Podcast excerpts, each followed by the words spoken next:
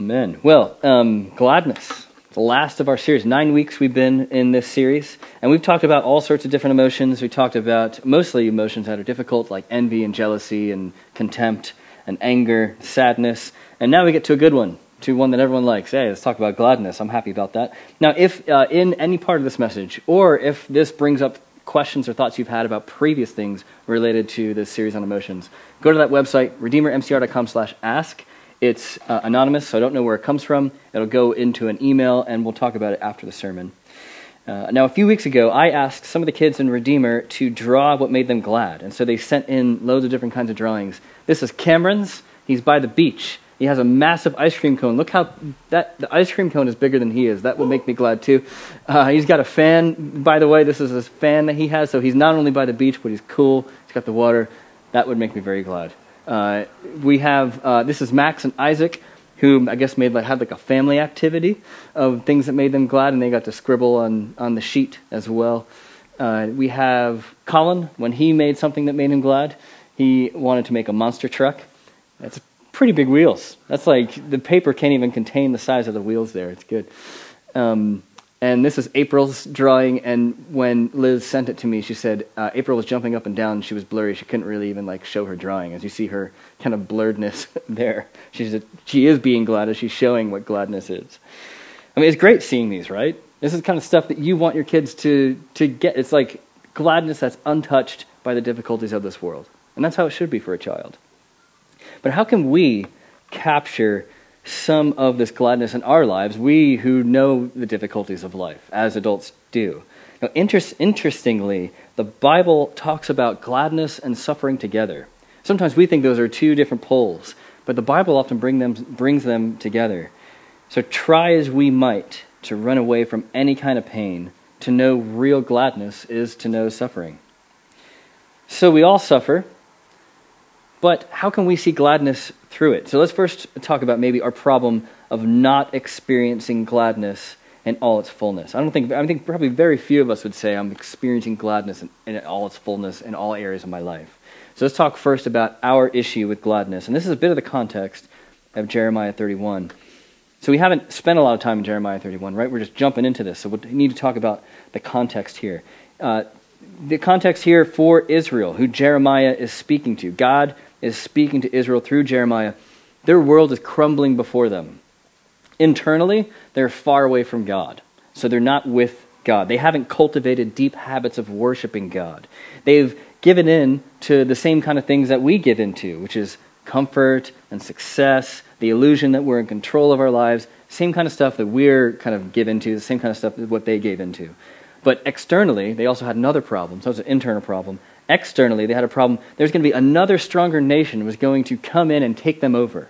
They were, and they're going to be refugees, going into a place that was not their home anymore. Their whole way of life is going to change, and they don't have any control over it. It's going to make very basic things be very difficult. Now, we aren't about to be taken over by a stronger nation, but it does not take a very clever preacher to see the similarities there between living through a pandemic and the context of Jeremiah 31. And also, it doesn't take a very clever preacher to be like, actually, we have the same kind of internal issues that Israel did. Like, we want comfort. We want, you know, the kind of middle class ideals of success. So let's also look what's going on in these, uh, in these verses here. In verse 10, uh, God says, uh, Hear the word of the Lord, you nations, proclaim it in distant coastlands. He who scattered Israel will gather them. So Israel is scattered, and, or, or will be scattered. They were taken from their homeland brought back to a different place that's not their own, doesn't speak their language. They're exiles, they're refugees. Things they are sure of, they are not sure of anymore. Certainties are not that certain anymore. The normal busy aspects of life that could take up a day and just you can just kind of keep doing those, those are all disrupted. And that's the same for us. And we haven't went anywhere because nobody does that anymore. Maybe in the future we will. But we are more isolated. We are more disconnected. We are more scattered than we were a year ago. And this scattering, though, isn't a random thing, isn't something that we just have kind of fallen into. For Israel, it's purposeful. God is the one who's been behind it. God is behind it and He's in control. Now, what's the point of, of being scattered? Well, verse 11 says, gives us the reason. It says, for the Lord. So what's he, why, why did he do this? Why is he scattering them? Only to gather them. For the Lord will deliver Jacob. For the Lord to deliver. For God to show his glory. For God to show his love. For the Lord to redeem them. See, they thought they all had it made. They were all happy to kind of follow their own way, do their own thing. But that's really weak. And all it takes is one pandemic to show how weak that is. All that falls apart. We, like God's people in the Old Testament, we need something stronger than ourselves to rescue us and to keep on rescuing us. So that's, that's verse 10, verse, verse 11. Let's look at verse 13. Verse 13 tells us that people are mourning. They are, they are having a mourning that God is going to turn into something else. So uh, they, if they have mourning and they have sorrow, God has plans for it. But what's he going to? He has plans for it. What, but what's their starting point? It is sorrow. It is sadness. Do we have things worth mourning over? Surely. That doesn't take very long for you to think about that. To be sorrow over? Of course we do. Of course we do. The mourning and the sorrow in this passage is specific, though. Uh, it's specifically mourning and sorrow over going their own way. So it's more than just like a sadness of circumstances, it's a sadness over kind of how dark we realize our own hearts are. Going our own way always leads to mourning and sorrow. And it may not come immediately, but it always will end there, will always end in sorrow. And here's how that worked for the people Jeremiah is speaking to here. Over and over, for many generations, God was warning his people come back to me. You're missing out. There are going to be consequences if you go on that path by yourself. There's going to be bad consequences. You're not going to like it. And Israel, over and over and over, was like, yeah, thanks for that suggestion, but I think we're going to do our own thing. So when they were in trouble, they made pacts with other nations, like, like peace treaties with, with other nations. Now, in itself, that's, that's fine. That seems to be totally fine and okay. But why that was not good for Israel is because they never actually talked to the Lord about it. And all along, the Lord said He will deliver Israel and will uh, kind of be like a father over them, so they don't need to go to these other nations to get these peace treaties. But they didn't listen. They went to the other nations before going to God. Now, he, they were religious. They kept their services going, they kept their worship going, but their hearts were very far away. Very hard hearts and very religious people. So when they needed help, they didn't go to God, they went to everywhere but to Him. And the pacts that they made, these peace treaties, they ended up getting trapped by them. There's a reason why God said, don't do those things. Because what gave them peace, maybe initially, is what gave them these massive burdens and crushed them eventually. Looking to get out of being slaves to their circumstances, what they did is they actually solidified their slavery by going to everywhere but God. Then, when they're in that pit that they dug for themselves, they explained the difficulties away. They said, look, this is not going to last very long. It'll just be, you know, a couple years. Uh, it's not really that bad. Everything's going to be back to normal, as we've been hearing from everything. Just wait till everything's back to normal. Normal was not coming for them. Normal is not coming for us. There's not a, a back to anything. We're going forward to something else. It's going to be new. It's going to be different.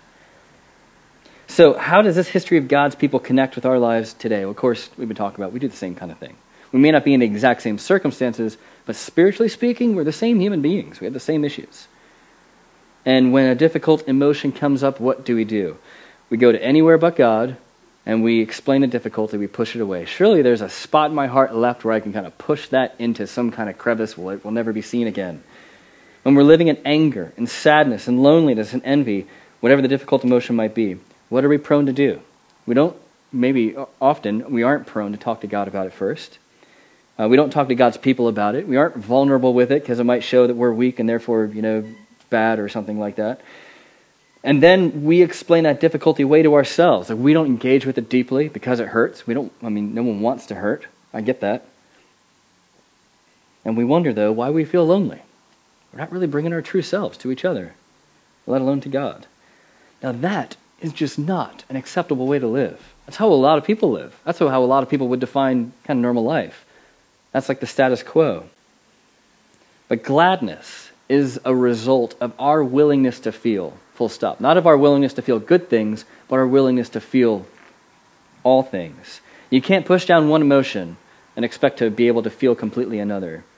We are whole beings. And as we've talked about already, because our hearts aren't compartmentalized, cutting off one type of feeling leads to cutting off all sorts of other kinds of feelings. So then we end up a much more kind of shallow, shriveled humans. And I wonder are you experiencing gladness in all its fullness? Surely all of us can grow in this. Instead of seeking out easy answers, instead of being left to life on our own terms, God really does want us to experience gladness in all its fullness. That's what God would, is all about, is us experiencing gladness in all its fullness. And so, and if we look to this passage today, we see God talking about the gift of gladness to people who have flat out rebelled against him. He's not talking to the people who are good or who show up and do the thing, the godly things. He's talking to people who are far from him. If God's going to give his kindness or gladness to them, surely, like we have a little bit of hope that God's going to give his gladness to us. Surely God's going to give his gladness to anyone who seeks him in any emotion. And if there's grace for the most headstrong, stubborn, and proud, then there's grace for everybody. See, God does not care as much as you do about your background. He doesn't care about that. He doesn't care about your money. He doesn't care about your class. He doesn't care about your sexual identity. He doesn't care about your political causes, your gender identity, your own philosophies of life, your skin color, your country of origin, your values. He doesn't really care about any of that. He transforms all of that, but he doesn't care about any of that as far as coming to him. He calls people from every background out of the brokenness that we carry in all the areas of our life into something better, into something more. And so, whatever you've done, whatever you've cared about, whatever you haven't done, whatever you don't care about, there is the ability to not just periodically experience gladness, but to live in it consistently. See, the Bible never promises that we won't suffer. It says the opposite. You become a believer, you're going to suffer more. That's what Jesus says. That's, a, that's, just, that's, a, that's one of the great Bible promises. You don't see that kind of like, you know, cross stitch on a pillow, but it's the reality of what it is. Jesus and the apostles say that over and over and over again that pain, that suffering, it's all part of the Christian life. And Christianity is rooted in reality. It's not some kind of pie in the sky, let's all hope for better things to happen to us eventually one day. Suffering is part of the walk.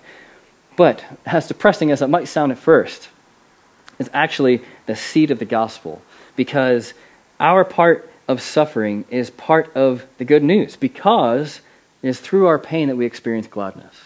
This is how ironic, kind of weird things. Through our pain that we experience gladness. Experiencing joy and encountering glory are intertwined with our pain and suffering in this world. That's what Romans 8:17 is all about. It says, "Now if we are children, then we're heirs, heirs of God and co-heirs of Christ." And here's the section here is bolded, "If indeed we share in his sufferings, in order that we might also share in his glory." So sharing in sufferings in order that's like a purpose there, that we might also share in his glory. These two are connected. We can't say, I want all the glory without the suffering, as much as we all want that, right? It's sharing in the sufferings leads to sharing in the glory. There's, and that also means that suffering has a purpose, has a trajectory. There's, there's a reason for it. We share in sufferings in order that, so that we, the purpose is that we might share in his glory. So let's talk about a little bit what gladness looks like, and what we, especially what we learn in Jeremiah 31 here. There's four things here we're going to look at. The first is we get to be scattered. Uh, we come from being scattered to being gathered. God tells those who are scattered, He's going to gather them. That He's going to watch over them. He'll protect them and care for them. That's what He says, kind of in the um, in the second part of verse 10. Now, all of us, when we're born, we've all been handed a script. Say, this is how to live in the world. The secular script of, of what it means to live in this world. This secular script that we've all been force fed teaches us that individual freedom is to be prized above all else, regardless of anything. Individual freedom is where it's at. So if we do get involved with others, we do so, but a bit more, a bit reserved. We're not completely all in because that would hinder our freedom. There's some level of detachment. So we might be together, like physically, or even like hybrid physical and online, but not completely really together. We only go so far. That means even when we're involved in community, we aren't really reaping its be- benefits and enjoying the gladness of being together together. It's very easy actually to be together apart. Individuals kind of doing the thing because they're all on the same page. But to be together together is something else. And that's what it means. That's what God does. He gets us from those scattered individualistic mindsets and into more of a gathered family kind of mindset. And also, what, um, what God does is He brings us from scarcity to abundance. Verse 14 says, I will satisfy the priest with abundance, and my people will be filled with my bounty, declares the Lord. I think any verse that has bounty in it's going to be great.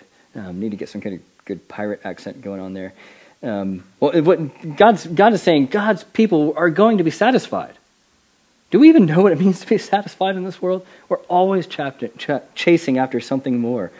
And in God's abundance, he says, My people will be filled with my bounty, all with my treasures, with all the goodness that I have to give.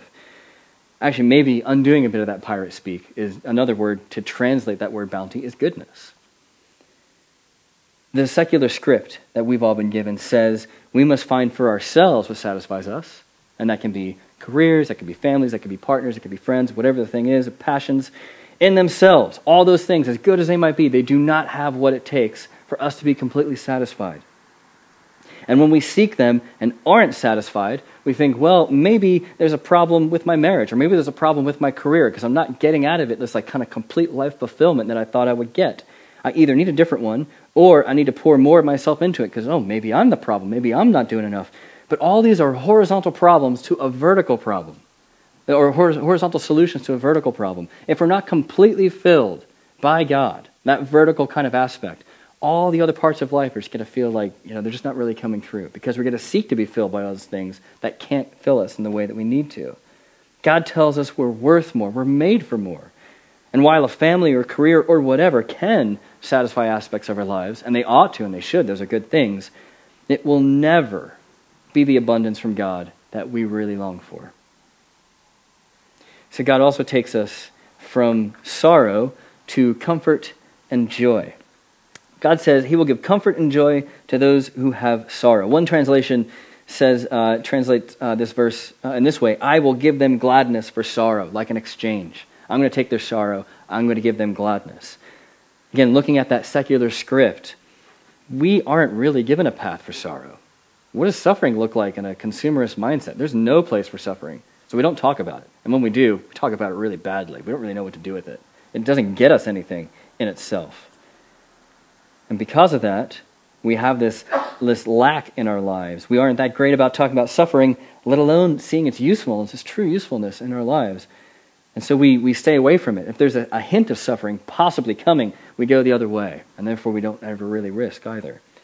But God uses sorrow as a seedbed for comfort and joy. That is that exchange. I will exchange their sorrow for gladness. He exchanges it, he grows it as a seedbed. Uh, the fourth thing here that we see in these five verses is we go from mourning to gladness. So we get from scattered to gathered, from scarcity to abundance, from sorrow to comfort and joy, and lastly, from mourning to gladness.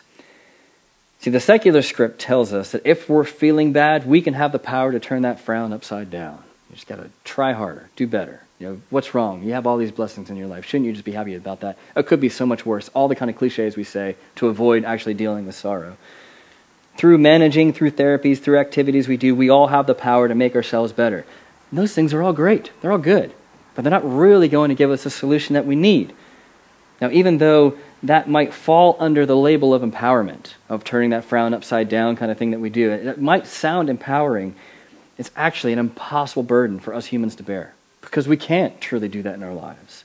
I mean, think of when you felt sad, like really sad, overcome with sadness in your life where the word mourning would, would apply. Do you have the power to make things better? Often, that's the difficulty. We don't have the power to make things better, and that's what's so hard about it. And the only kind of message we're going to get out there, outside of the church, is you, can, you have the power to make things better within yourself. But we, that's not always true, it's a, it's a lie. The mourning is the consequence here in this, in this section here. Remember, the mourning is the consequence of their own internal brokenness and the external conflicts that are about to come rampaging into their lives. Like, we don't have the power to do anything about any of those things. Who has the power to do anything about the pandemic? We don't. Who has the power to do anything about things that we're just not in control of? Like, we just don't have it. So, what happens when our sorrow comes from those kind of places? Our modern age, where we can be all right without a God, thanks very much, is plagued with mental health issues. This should not surprise us. It should make total sense why that's correlated we buckle under the pressure of having to be our own saviors. And whether you follow Jesus or not, all of us are susceptible to this kind of sadness. All of us are susceptible to this kind of depression in our lives. But God says He will turn mourning into gladness. We will all experience mourning. Only those who follow God in the way that God says is, will experience that mourning as a transformation process to gladness. Now, uh, there's a word here that when I was studying it, I was like, yes, nerd level max. This is the kind of thing that I love kind of discovering and finding out about the Bible. Um, it's the word translated turn here, where God says, I'm going to turn um, their mourning to gladness. Uh, in the kind of the middle of verse 13, it says, I will turn their mourning into gladness in, in, in the NIV. That word turn um, has the meaning of overthrowing something like, an, like a regime change, and also has the, uh, the context of a 180 degree turn. So you're going one way, and you're going the opposite way. One way is sorrow, this way is gladness. This is how God cares for us. He sees us under the evil regime that only sorrow brings, and He overturns it. He overthrows it completely. The whole evil regime is done, it's overturned, it has no more power anymore. All of us, before meeting God, that's where we are under that evil regime of sadness, of mourning, of unable to do anything about it. And what he does is overthrow that system completely. It's like a, a coup, but in like a positive sense, not a kind of evil, rebellious, horrible coup. It is a rebellious coup to the status quo, but a wonderful one, one that gives us all the things that the people want. All those who were once under that evil regime now experience a complete about face in their lives. They're going one way, and now they're going some way completely different living into gladness instead of living into more sorrow by itself without any other hope. Now, surely this is better than working out life on our own. Surely this is, is worth sacrificing just a tiny bit of our own individual freedom for. It's a glorious life. Romans 8:17 again, that we looked at earlier. Now we're children, we're heirs, heirs of God and co-heirs of Christ, if indeed we share in his sufferings, in order that we may also share in his glory. Now, here's the thing also we've just been looking at five verses. There's a whole lot more to God's gladness than five verses that come from Jeremiah. There's an insane amount. In fact, you could probably say this book is, is an encyclopedia of all God's goodness that He wants us to have if we share in His life. But we can't get to all that now because um, we're not going to be here for hours upon hours. You're lucky, yes. Uh, I mean, if you're at home, you can at least you know, mute me or turn me off. You're stuck here. Everyone's going to see you walk out. The shame. So we're only looking at a few of those verses today, uh, but this really is a massive book, all about how God loves us and how God wants to transform us, transform us, and move us from sorrow to gladness. So if gladness is that good, which it is, I think this is actually most of uh, people's, my own maybe, difficulty with Christianity. That sounds too good to be true. Like, that sounds awfully good. Is that real? It is real. So if, it, if that is real, which we believe as Christians, this is real, how can we live in that? What in the world does that look like? How can we actually live in gladness? How can sharing in suffering lead to sharing in glory? How in the world does that work? Because I, I see those things as very far apart. How are they connected? Well, it's all about God overthrowing that evil regime of sin and death. See, God's overthrow allows you and empowers you to be able to overthrow. When you read the Bible, you find over and over again that God just loves to flip things upside down. His kingdom is, is upside down. His, when he came to earth, what kind of ruler was he? Did he come in like in glory and strength and like bright lights everywhere? Like, no, it was upside down. No one really expected it, even though he always kind of said he was coming that way. God's people in the Old Testament were weak and small, and yet he used them to show his infinite glory. The, the church in the New Testament, they're weak, they're small, they're, like, they're, they're getting persecuted by the most powerful force on earth through Rome. And yet God uses these small groups of people who really didn't get to begin with to turn the whole world upside down. See, God loves the irony of the weak overcoming the strong. Like that David and Goliath story is what plays out over and over and over again. Because a powerful person can use power to overcome power, but a truly, absolutely powerful person can use the weak to overcome the strong. And that's what God loves to do, because it shows how strong He is. Now, the way we can live in gladness is through three ironies. So there's that irony of upside downness that we're going to get into. Three ironies the cross, the resurrection, and pain. So the first irony of the cross is that evil intention is transformed into divine salvation. The death of God. That's how God uses his power to overturn the world. That doesn't make any sense. And yet, that's exactly how God does, because He loves to show how strong He is in using what is weak to overcome the strong.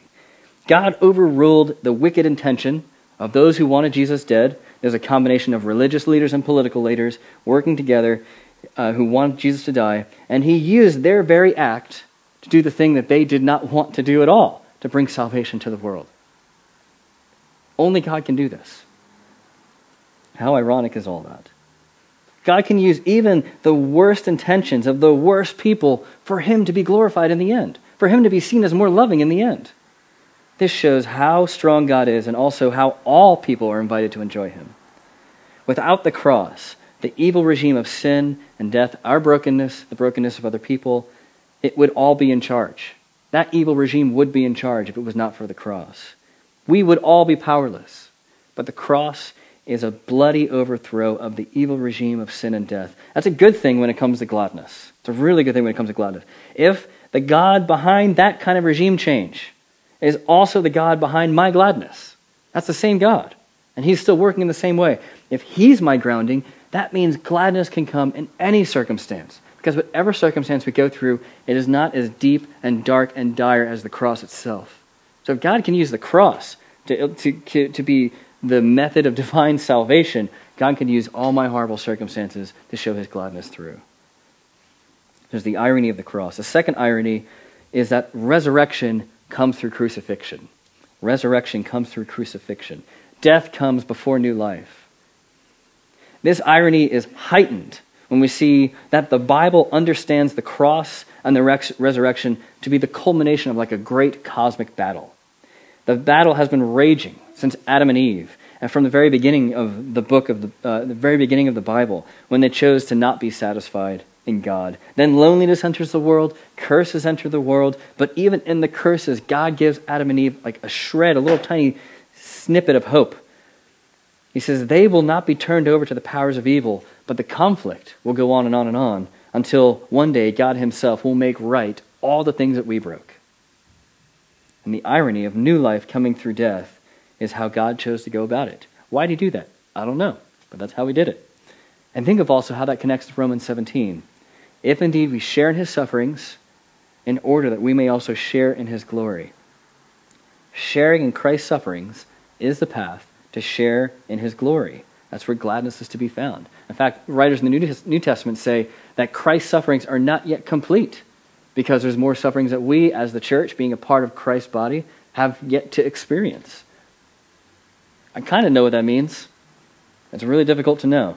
And again, if you have questions, like everyone has questions about this, and you want to talk about them after this after the sermon, which we will, you go to redeemermcr.com slash ask, um, and you can unanimously put those in. Or if you're like, this doesn't make any sense, and I think you're completely wrong for these reasons, send those in as well. So we have the cross, we have the resurrection. We also, lastly, we have this third irony of living in gladness. God overturns pain by experiencing it himself. He overturns pain by experiencing it. It doesn't just reverse it. It doesn't act as if it never happened. He doesn't kind of say, well, you know, that was really bad in the past. We can, you know, maybe just kind of move forward. Let's just look this way. Let's don't look back. He, Jesus, goes through it himself. And because Jesus did that, all of us who are united to him, we get to live in that as well. That means we get to live in that as well. That means suffering can exist and gladness can exist at the same time. So this, isn't, this is not an answer to why does suffering exist. That's a whole other sermon, and I'm happy to talk about that uh, in, in, in, in the future or even at the end of this one if you have those kind of questions. It's not an answer, but it is a way through. It's how we go through. All of us experience suffering in this world. Only those who are united to Jesus can also experience gladness from God. Because we get uh, suffering and gladness from God, but if we don't have God, all we get is suffering. In order to live a life of gladness, we aren't required to remove negative emotions. We're not required to remove like what troubles us. In fact, it's quite the opposite. We're left to let the reality of pain sink in. And what we do with those emotions is to bring them before Jesus. We bring them to him. Because to share in his suffering is a prerequisite to sharing in his glory. In order to live in gladness, we embrace the ironies of the cross the resurrection, and the pain. That's how God overthrew all that is wrong in this world. And we get to be a part of that as well as we join him in that overthrowing process. And in all of this, the best gift we can get, in all of this, the best gift we get is God himself. More than the benefits of the gladness that he brings, we get him himself. That reality is the most foundational truth for all the other aspects of gladness that we've talked about today. Without God giving us Himself, none of what we've talked about is true. It's all a lie. But if God gives us Himself, then it actually is true. Without God giving us Himself, our experience of gladness in this life will be limited. See, Paul says in uh, Galatians 2:20, "I have been crucified with Christ, and I no longer live, but Christ lives in me. The life I now live in the body, I live by faith in the Son of God, who loved me and gave Himself for me." So the ironic realities of the cross, the resurrection and pain, are made real in us and through what He's done. This is called the life of faith. That's how Paul can say, I have been crucified with Christ. He's connected to him inextricably in a way that can never be torn apart. Now, the change from being one who doesn't follow Jesus to one who does is night and day. And we may not have a night and day kind of experience, it might just be, feel like a gradual thing. But what happens inside is night and day because once Jesus didn't live in me, and now Jesus does live in me. And that is an identity change. And that's a uh, like an existential change. Because the Holy Spirit through Jesus is living in me. That's how Paul can say, I, my old self, have been crucified because I'm connected to him, and by his Spirit I stay connected to him. Now, how do I live? I live by faith, not by paycheck, not by intellect, not by passion, not by friends, not by my family, not my ideas of morality and sexuality, not my partner, not by middle class ideals of success, not by political ideologies, but by faith in Jesus. This is Jesus. He loved me, He gave Himself for me. He didn't just do something for me, He gave Himself. And by the Holy Spirit, He will always keep on giving Himself for me. And the way of Jesus is a protest against the evil regime of the status quo. And that's what we get to live in as the Spirit works in us. One of my favorite artists is uh, Makoto Fujimura. I kind of use him as an illustration whenever I have the excuse to. Mm. In the past, he's done kind of really massive kind of abstract paintings, like as big as some of those panels, or even like as big as that side of the wall there, like huge, massive ones. But recently, he's been working in a form called uh, kintsugi. It's a Japanese word. He's Japanese American himself. Uh, the, the word kintsugi, kin means gold, and sugi means to mend. So it's taking something that's broken and putting it back together, but using this precious metal of gold to do so. You take something beautiful that has been broken, and you mend it using gold, and it becomes even more beautiful than before, or at least even like transformative. It's different than before. This is a different bowl than it was before because there's gold woven throughout. Now, this is different than just gluing parts together. Because then when you do that, you try and hide the glue. You don't want people to see the glue. This is very just a different kind of thing. It's putting the brokenness on display, or maybe not even the brokenness, but the, the glorious healing of the brokenness on display using gold. It's not hidden. You wouldn't hide gold. It's out in the open because it's gold. You want people to see it. Now, this is a picture of what gladness can be like. With all the brokenness in our lives, some that we bring, other times it's been brought against us, now mended together by the process of the cross and the resurrection and the pain. And Jesus' blood becomes the focal point. We don't hide it, we don't put it away. We put it on display, the focal point, just as gold would be, in all its glory as we get put back together. Now, that word kintsugi, made of those two kind of um, those phrases, uh, tsugi means to mend, but it can also mean to link generations together. So things that have not been linked together for generations now through this process can be mended, can be broken together. Under the power of God, things that were never linked together or were never healed, even for maybe generations, now can be because of what God's done, because of Him bringing Himself to us. And we get to experience this kind of wholeness. It's not broken anymore. This is a wholeness. It can't be found anywhere else. It's a very different kind of thing. When we experience this kind of wholeness, we know what it's like to live in gladness. This is a gladness that transcends feeling happy or feeling sad. This is a gladness that, that, that is possible regardless of what we might be feeling on the top. I wonder if, even broken for so, so long, you'd think that maybe that's just the way life is supposed to be.